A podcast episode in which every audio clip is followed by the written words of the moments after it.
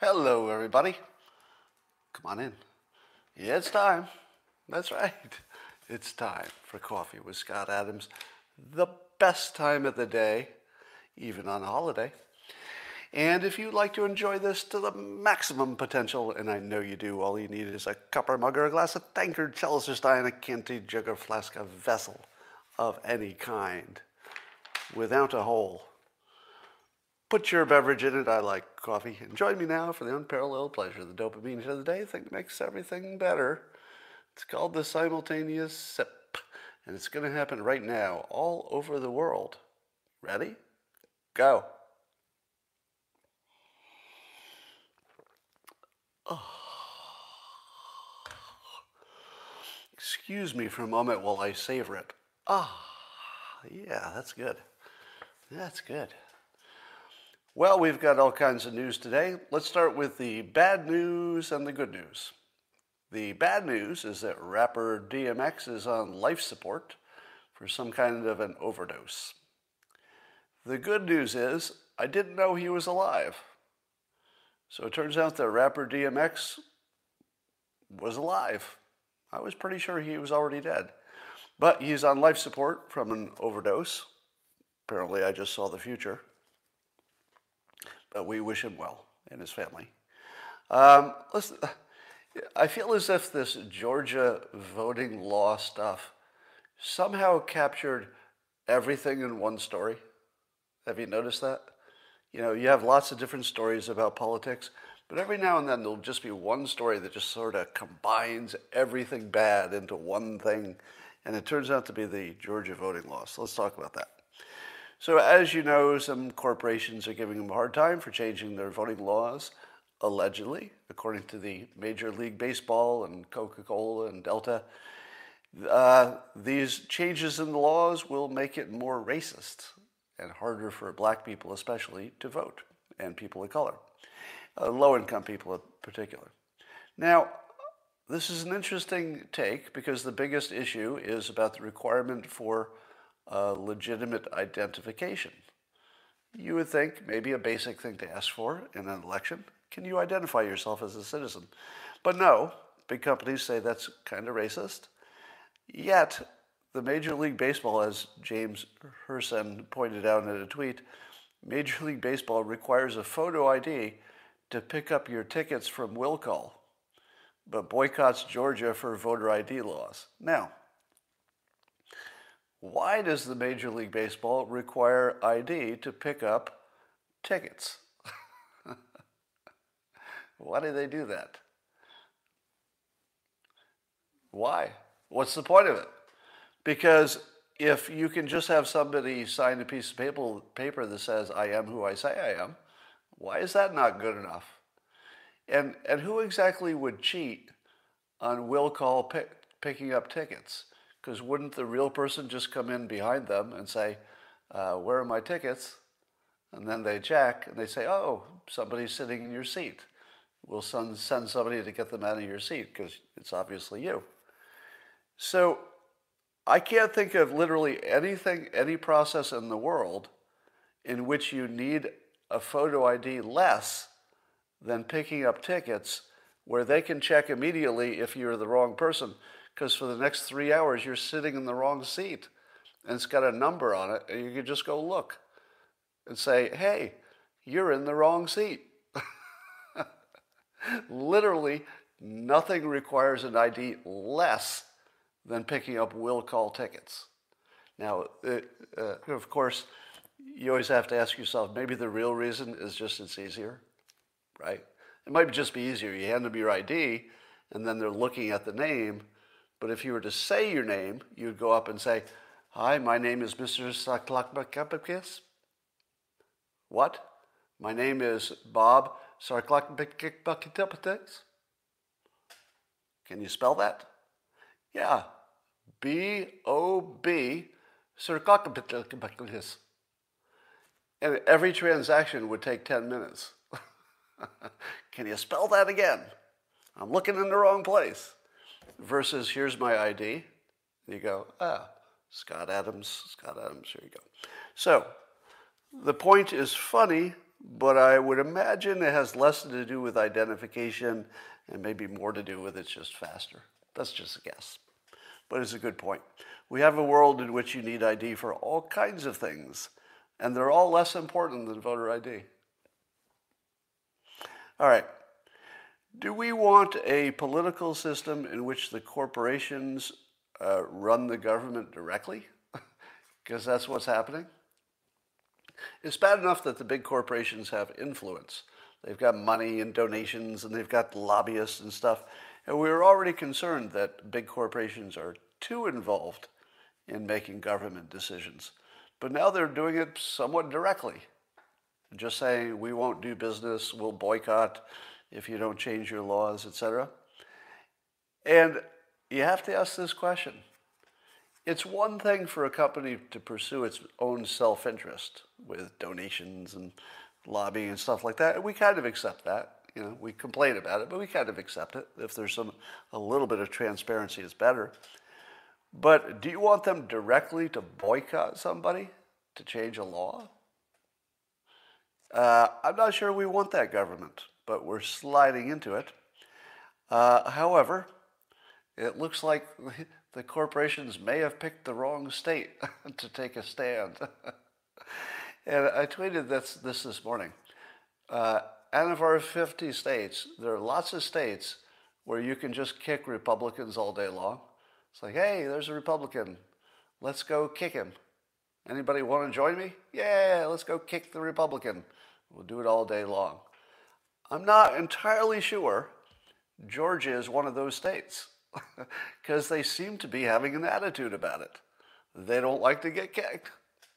So, what we're seeing is a response in which they want to uh, remove the, uh, what is it, the uh, monopoly.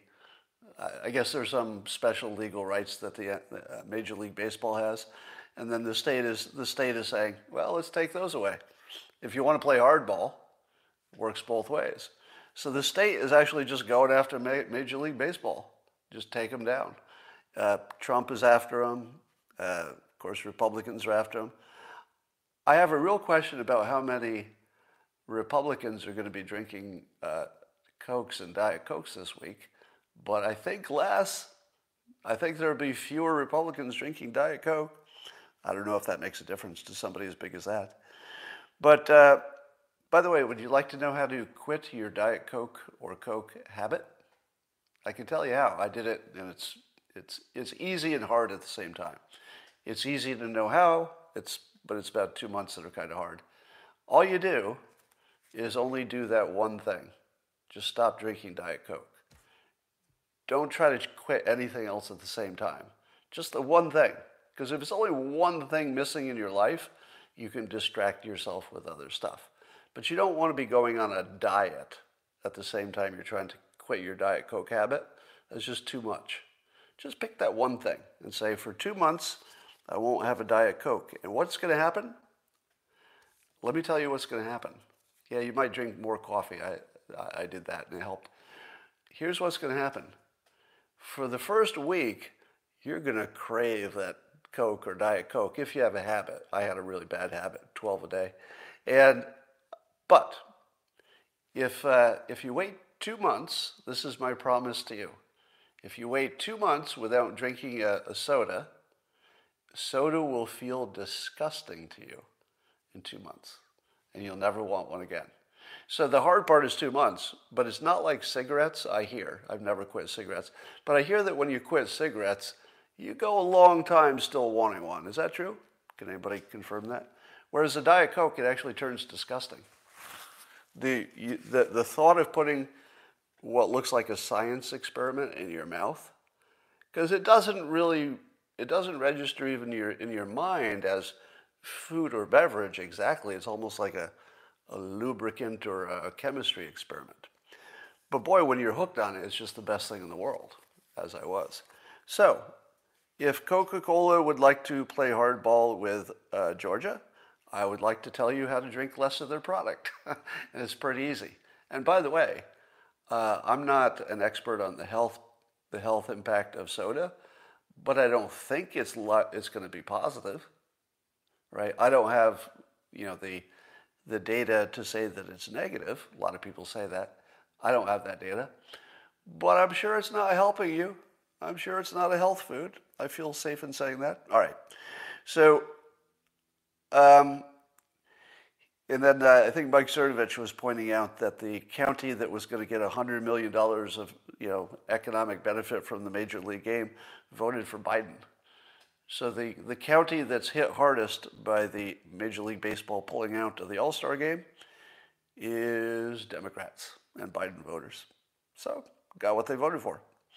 Um, I would like to say that this is a weird issue that we're all concerned about because uh, in my opinion, baseball is the most useless of all sports.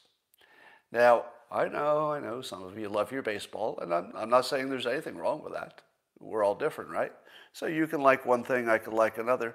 But I would point out that there's a saying in America, I think it's an American saying, that something is as, so boring, it's like watching grass grow. Have you ever heard that? It's so boring, it's like watching grass grow.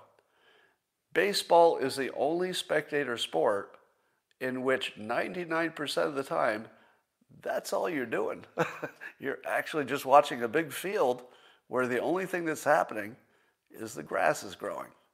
Now, you can't see it, but it's the only thing happening. So, I don't know why people like baseball. I've never understood it. I like playing it, but watching it? Eh. Um, it's mostly statistics with uniforms. So, the uh, governor of Georgia um, points out to uh, he points out that uh, New York. He was re- responding to Schumer, who was giving him a hard time about their voting laws in Georgia.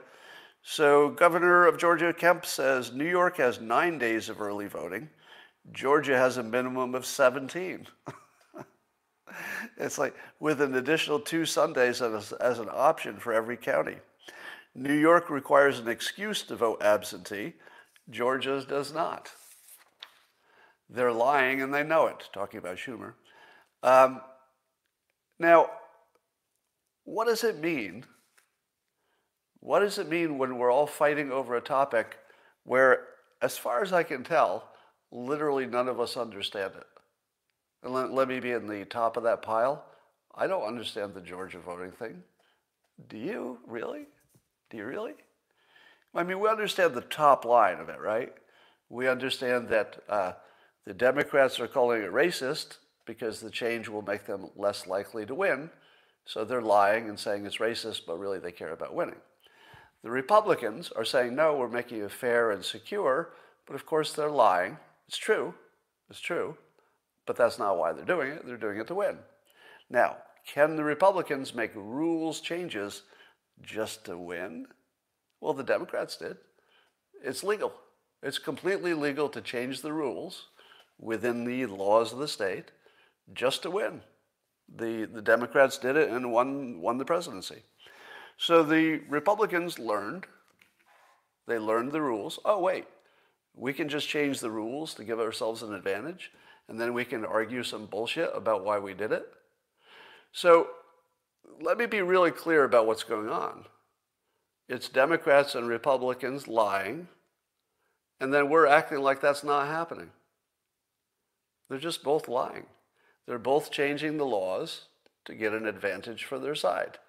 There's no good team here. They're completely disreputable. Both sides, completely non credible. Now, that said, the Republicans have the stronger argument because security and making Georgia's rules comparable to other states in the same way that they, they, they uh, handle security, they have the strongest argument, but they're still lying, right? You can still be lying and also have the strongest argument. It's not, there's no conflict, right? So they're lying about why they're doing it, but they do have a good argument. Um, so here we are in the public trying to understand these things, and we don't. We don't know the details. Really, kind of none of us do. We know, we think we do, we know one or two things, and we're making our decisions based on that. But we don't really know what's going on there. None of us have read the law, or hardly any of us. Um, so we're mostly fighting for things we don't understand and don't know if we want. That's where we're at.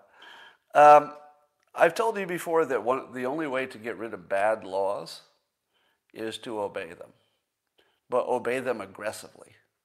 Like just really obey them. Because if you obey a bad law, it breaks the system. And here's an example.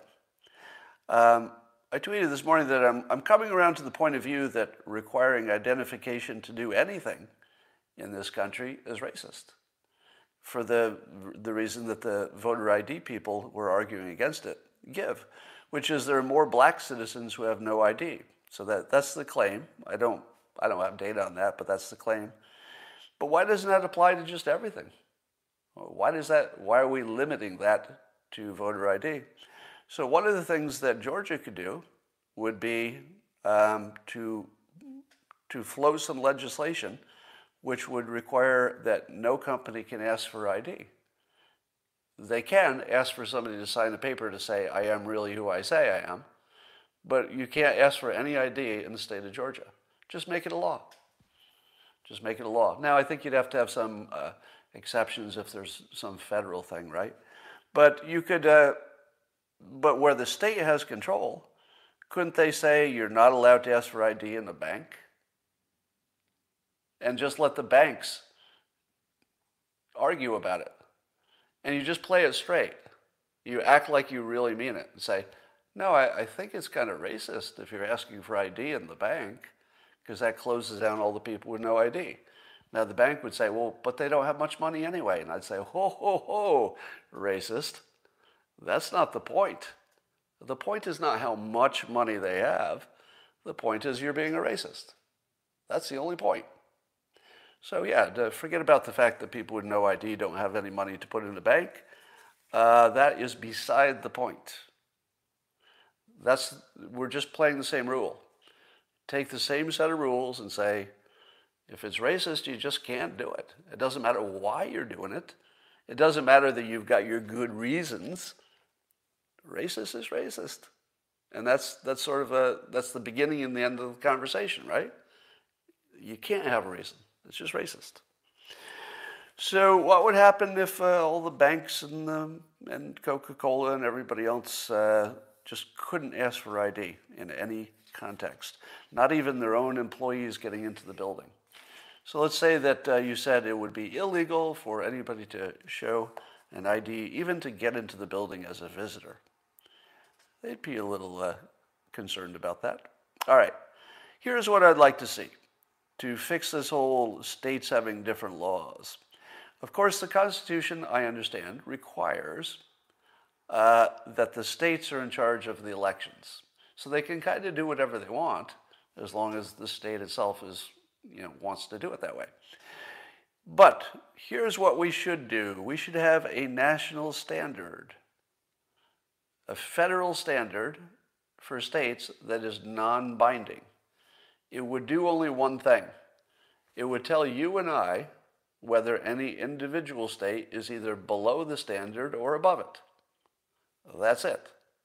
So in this case, if Georgia was above the national standard in terms of doing it right, you'd say, well, there's nothing to see here.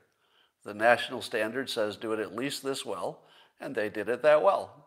It's the end of the story. So it would just simplify for the public so that we don't have to look into every state and figure, oh, this one does this way and this one does this way. You just have a national standard and you say, are they above it or below it? And that's it. If they're below it, then everybody gets to criticize it. If they're above it, shut up. But we shouldn't, we shouldn't be asked as citizens to analyze every state and figure out is it more about security or more about racism? We don't have that capability. Just give us a standard, make it non binding, it's just information. And then we wouldn't have this problem. We'd know what we're talking about.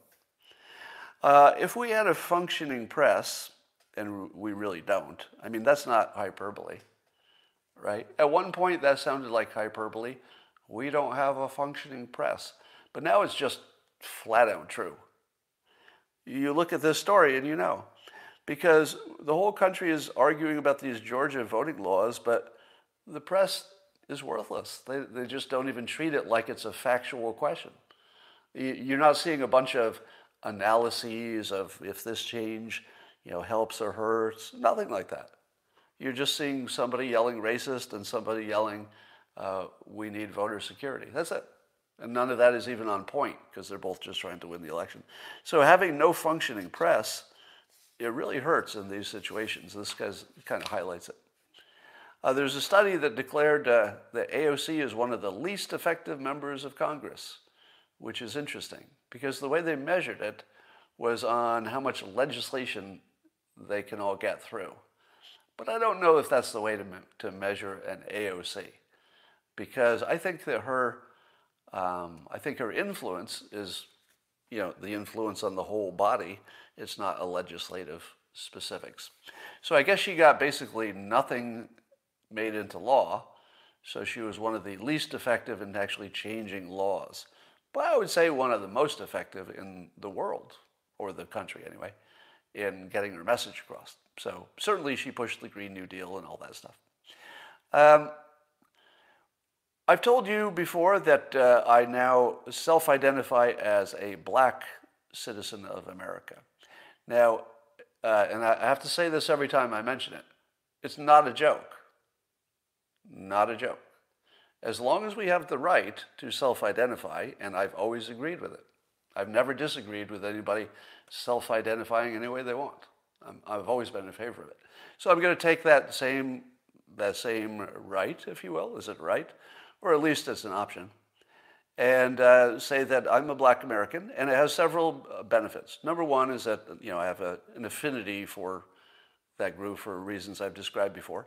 But I can also be more useful. Sometimes it's easier to fix things from the inside, right? So, what would be the single hardest thing for black America to get done that they also want to get done? Reparations, right? Reparations would be the hardest thing to get done because there'd be so much resistance. But I think I can help. And the way I'm going to help is by saying tax the major corporations, but tax them uh, intelligently. Here's why you tax the corporations for reparations. You tax the corporations because they put themselves in a situation where they can't say no. they can't say no. They're, they're trapped being woke. Once, once they realize that they have to be woke, or their own employees will, will chew them to death and the customers will chew them to death, then you just have to propose it and they're going to have to say yes. If you say, um, I'm sorry, uh, Amazon.com, did, did I hear you right? That you're not in favor of reparations? You know, hypothetically, if let's say they decided to oppose it, they can't oppose it. But do you know who can oppose it? You can. I can. Individuals can oppose it all day long because they're just saying, why should I pay money for your problem? And then you're done. That's a good, that's a good argument. Why should I pay money for your problem? Are you paying money for my problem? Right? You know, so you have an argument at least. But corporations have no argument. And here's how I would do it. I would say, corporations, you will be required to train anybody black who wants to be trained. That's it. Just, you know, if you're a big enough company, you'd probably have to limit it to maybe Fortune 500 or something. You just say this if a black citizen comes in and says, I'd like to be trained for a job in your company, you have to do it. That's it. That's the whole thing. So every single black person can go to any corporation and say, you know, I think I'd be good in the warehouse or learning to code or whatever it is that I think I can do, and you have to train me. Reparations. Now, here's the beauty of it. I believe you can make an argument that it pays for itself. I think you could. You couldn't make that argument as easily if individual citizens are paying the taxes for the reparations, because it's just a harder argument to make. But a corporation training people to work in its own industry um, might actually pay for itself. And certainly for the economy as a whole, because it would employ more people, blah, blah, blah, blah. So, on behalf of my new uh, self identified group, Black America, I give you this um, this piece of productive work. which is if you want reparations, tax corporations and do it that way. Make sure that they have to train anybody who asks for it. All right. Um, here's how to solve the voter identification problem just for the in person stuff. There might be a way to do it for not in person too, but it'd be harder. Um, use the uh, facial recognition app when you're there. But if somebody doesn't have ID, uh, you ask them to sign a document that says they can use the app to determine their ID. So a person comes in, they have no ID. The person working there says, Show me your ID. They say, I don't have one. They say, Well, you've signed this form that gives me permission to hold up my camera and go, because that's all it takes. It's actually that fast. If you haven't seen, if you've never seen a, a facial recognition app work, it'll scare the shit out of you. it'll scare the shit out of you the first time you see it. I, I, I saw one. Uh, I saw the app work on me once just as a demo, and it's instant. It's this fast. Click. Oh, you're Scott. It's that fast. You could do that easily without even holding up the line. It's actually faster than showing your ID. The time it takes you to reach into your pocket and take out your wallet and fiddle with it and show your ID is about 10 times longer than click. Oh, Scott. So, uh, just looking at a comment there that was weird. Okay.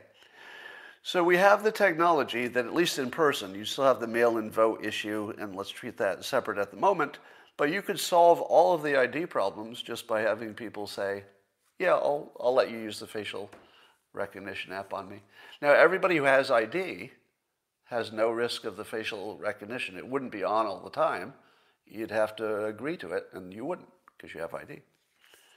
Now, seriously, tell me what that doesn't solve. Anybody?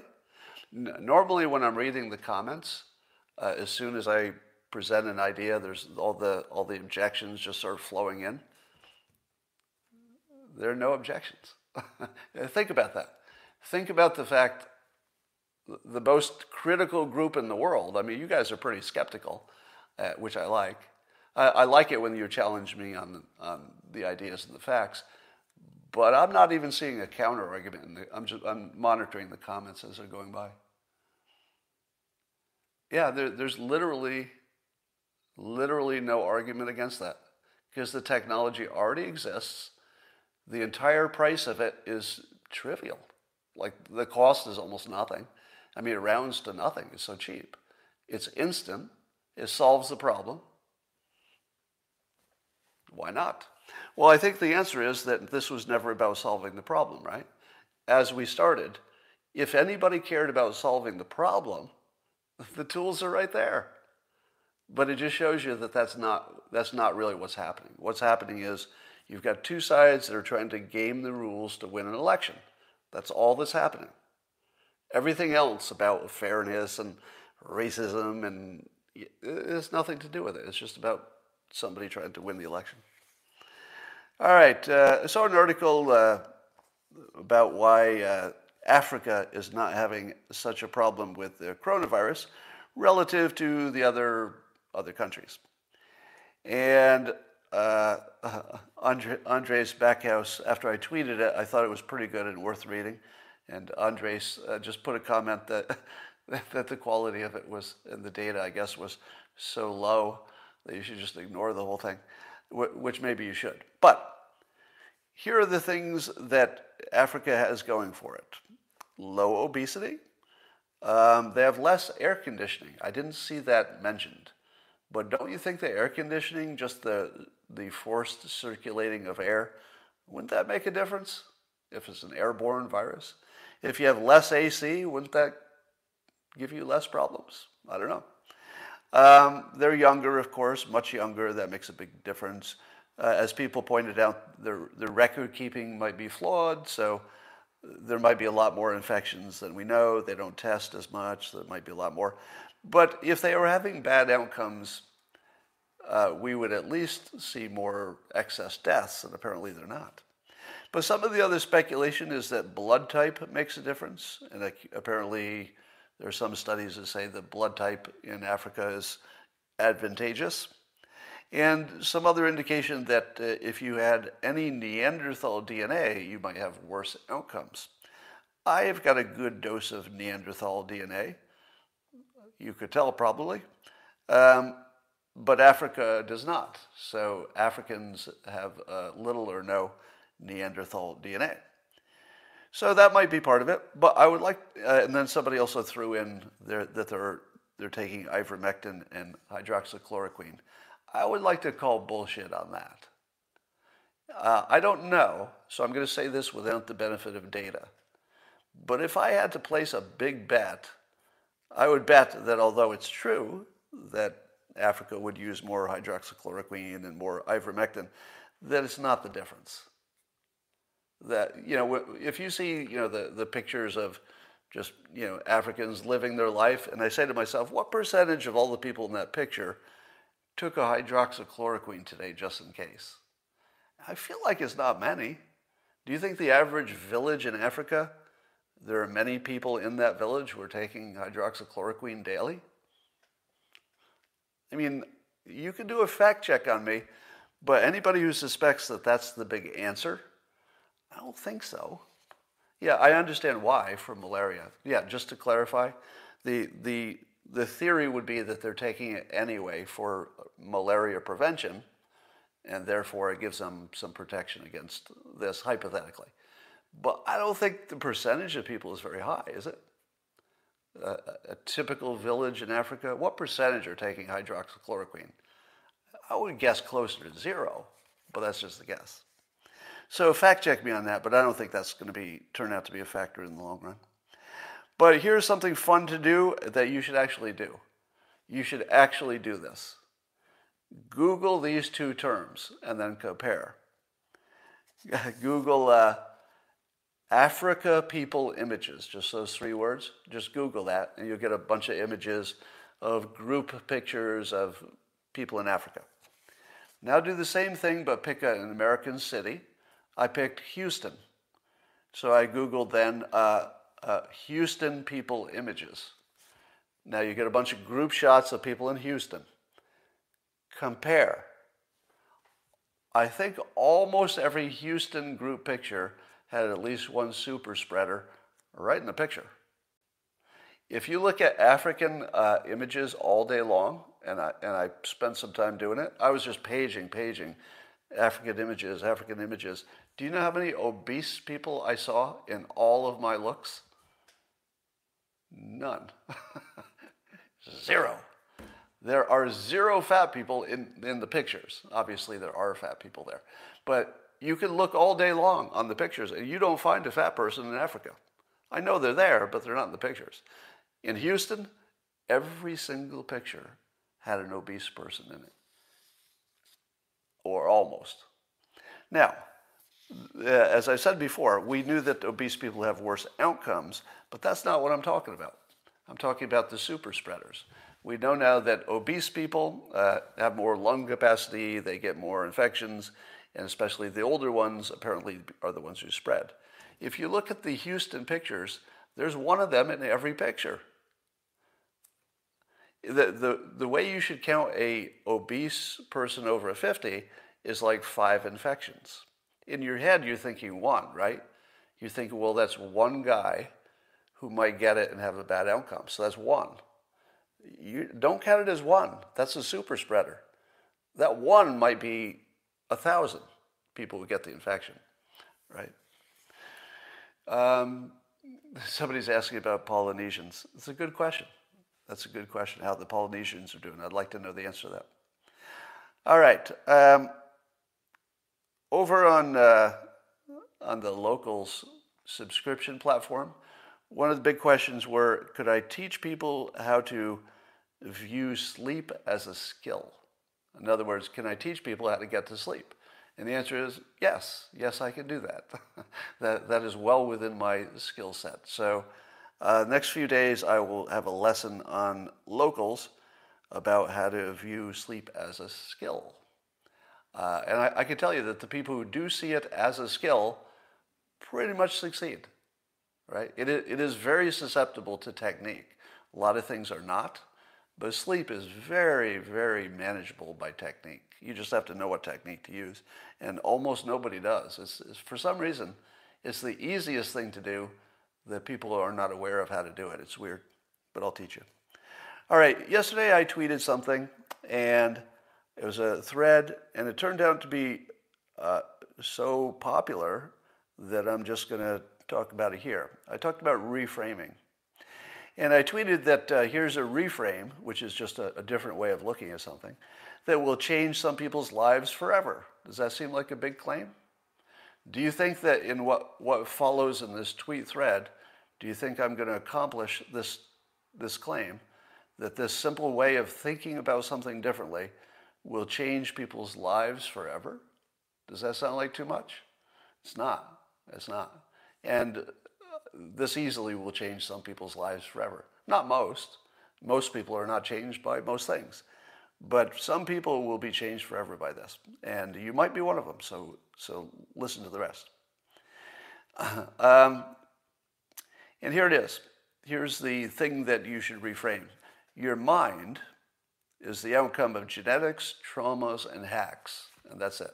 That's the idea that the thing you think of your mind is partly your genes, what you're starting with, but after that, it's the traumas that happen to you that end up designing your brain, uh, and then modified by what hacks you do. Now, I'll define hacks as just programming your own brain. Now, a hack would be something you do intentionally to reprogram your brain. So I said if you don't learn to hack or program your brain, the default is that you're a little more than genes and trauma. Now, is that an oversimplification? Of course. Yeah. So you'll see what I'm doing here is an intentional oversimplification. Now, this is what you need to know about reframing the way you look at things. A reframe is not necessarily, and doesn't need to be, about making something more accurate. The weird thing about reality is that sometimes an inaccurate view of reality is more functional.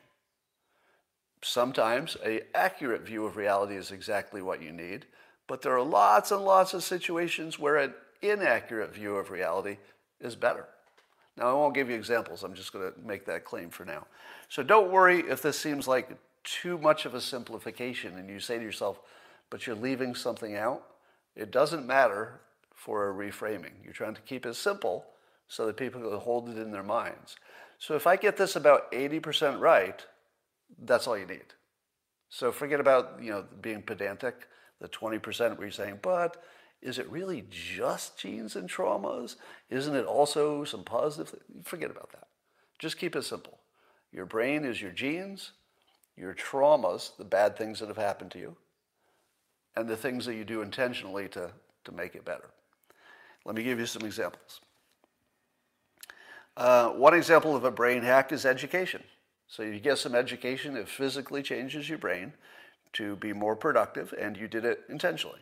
All right? So we all agree that's a simple thing to do. And uh, another hack is uh, intelligent skill stacking, putting, putting skills together in an intelligent way that they become greater than the, the value of the individual skills. So those are some examples. Here's some more. Associating self rewards with habits you want to deepen is a hack. You're literally programming your brain by rewarding yourself for this thing you want to do more often. Learning to put things in context is a hack. Practicing optimism is a hack. If you make your system, your habit, to routinely learn and test new hacks, you become the author of your own mind. And because your experience of reality is subjective, you become the author of your own experience your experience of life is subjective, right? Life itself might be objective, probably. There's probably something there. But the way you experience life is purely subjective. And you can change that. And so I summarize by saying be the hack, not the trauma. Now, when I say that your, your brain is formed by traumas in part, what I'm talking about is let's say there was a, a bully who always teased you about your looks well, that could scar you so that you would always be concerned about your looks. So that trauma of the bully just becomes part of your permanent personality because it actually rewires your brain. A hack does the same thing, but you're doing it intentionally to create a good outcome. All right. So if you learn to uh, to uh, sort of continually scour your environment for little psychology tricks, hypnosis tricks, affirmations is a is a optimism hack basically, and a focus hack. Um, if you make it your sort of lifetime practice to look for ways to hack your mind and then test them out, you will be the author of your own experience. Otherwise, you're just going to be the recipient of the experience. Otherwise, the world will program you. The world is going to program you if you don't do it yourself. So you will become just your traumas. Be the hack, not the trauma. Now, um, there's, that's the whole message, right? Some number of you, not very large, or not half, but some number of you, just heard that and said, What? Because what this does, uh, and this is the power of a reframe, if you reframe something correctly, it changes behavior. You're not trying to just change how somebody thinks about it, you're trying to make them think about it differently to change an outcome, a behavior. If I told you that, hey, if you just scour your environment and test all these little hacks, you, you'll have a subjectively better life, some number of people just heard that and said, huh, huh, I'll give it a, I'll give it a try. And for those people, they just became authors. They don't know yet, but they're going to find out. So, this is one of the things that uh, keeps me interested, right? Uh, I got to tell you, almost every day, some, well, really every day, I think, somebody contacts me that sometimes I know and sometimes I don't, to tell me that their entire life has been improved by some reframing that I, that I presented. So they, they're tremendously powerful, just tremendously powerful. All right, uh, I was thinking of starting a new Twitter account, a second one, uh, just for artists, so that they can curse at me without knowing why because artists are very, very mad at me. And people have asked, because I've been sort of playing around with this tech, uh, I guess the theme I've been playing with, that artists don't understand reasoned arguments, so they just swear at you if you have one. And so every time uh, somebody comes at me and is just pure troll, you stupid cartoonist, you do everything wrong, with no reasons, then I check the profile it's, it's musician, visual artist, writer. It's always one of the arts, right? And I thought to myself that my only comeback for that would be uh, uh, I won't try to make art if you don't try to think rationally. The trouble is, I have to give this to you because I can't use it myself because, in a way, I'm kind of an artist. sort of. I mean, I, I don't even call myself an artist. Because even I, I look at my art and I say, well, I'm not sure that's art with a big A. It's sort of art with a, a small a. So I can't really use my own comeback, but if you're not involved in art, use it yourself. I won't try to make art if you don't try to think rationally. Um, and without being unkind to artists, I think that there is something like um, it's almost like an autism spectrum thing, but different. I saw somebody say that in the comments, but I was going to say that anyway. It, it's almost like artists are on some kind of their own spectrum where there's you know complete rationality and engineering on the right, and then there's a complete lack of rationality and it's more imagination and stuff on the left. And I don't think that the people on that on the end of the spectrum who are dealing with imagination the same as if it's fact I don't think they should even be in conversations with engineers. What good does that do? what good does it do for an engineer who is strongly in the facts to have a debate with somebody who uses imagination just like it's a fact, like there's no difference? And uh, I don't think they know it. I think they think they're using facts. But uh, yeah, arguing with artists is the, the least useful thing you can do unless you're just doing it to, for fun. All right. Um, there is a there's a story that I want to tell you so badly that I can't. Uh, and it's it's one of the biggest stories I've ever seen, but uh, but I can't tell you about it. And I don't know if I ever will. But so one of the strange things about my life is that um, I, I sort of got pulled behind the curtain. So you get, you get to see the stuff that's, that's really happening that's not in the news. And, and once you get enough exposure to the things that are really happening behind the curtain, you're never the same. Uh, like, it's really shocking how different the public's opinion of what has happened or will happen is from any kind of reality. It's just completely separate. You know, most of our political conversations are, are not even grounded in the in the base reality. We just don't know it. So behind behind the curtain, there's some stuff that is just shocking. it's just shocking. yeah, I, for, the reason I can't tell you is part of the story, right? And uh, I saw some people in the comments trying to guess. You, you, won't be able to guess it, so it's not something you'd be aware of. The, the whole point of the story is it's something that you, you don't have any awareness of. That, that's the story. If I told you, then you would have awareness of it and bad things would happen to me. So I'm not going to tell you. Uh, no, not, because it's classified. No, it has nothing to do with um, any like state secrets or anything.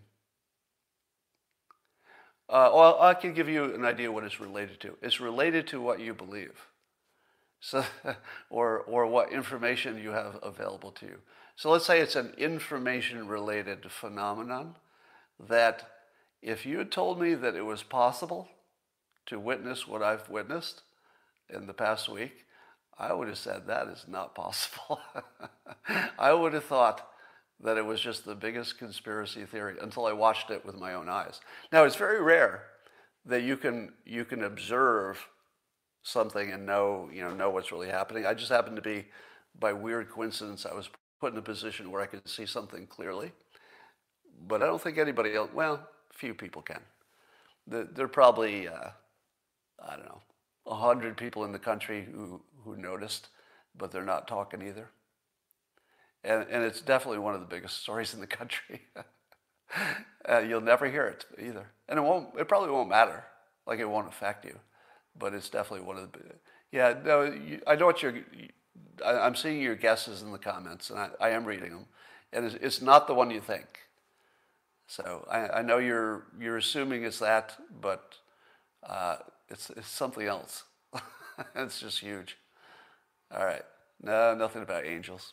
That's, that's a good guess, though. I like that guess. Somebody said maybe I saw angels. I love that guess, but that wasn't it. Um, no, not aliens. No, just information. Let's just say there's something you believe, you, not that you believe to be true. How do I say it? Uh, so it's not a fake news thing. There's just an information something disappeared. That's the best I can tell you. It would be as if aliens had landed on Earth and it didn't make the news. That's how big it is. Literally, it's that big. It would be as if aliens landed on Earth, actually landed on Earth. Yeah. And, and just, just so I, I can call you out, Alex, B, and some other people, I see your guesses. Trust me, you can't guess it. All right. If it's in the news, some of you have seen some news. If it's in the news, you're already wrong. I'm talking about something that's, uh, that will never be in the news. It'll never, it will never be in the news. So if you think you know it because you saw a news item, then it's not that. no. Anyway, I shouldn't have teased you about that. But the point is, uh, I just want to give you this general caution that just about everything you think is real in the news has another layer. Doesn't mean that everything you know is wrong, but there's always another layer. And once you've seen enough of those other layers, you're never the same. You're never the same. No, it's not Trump related. All right, that's all I got for now, and I will talk to you all tomorrow. Bye for now.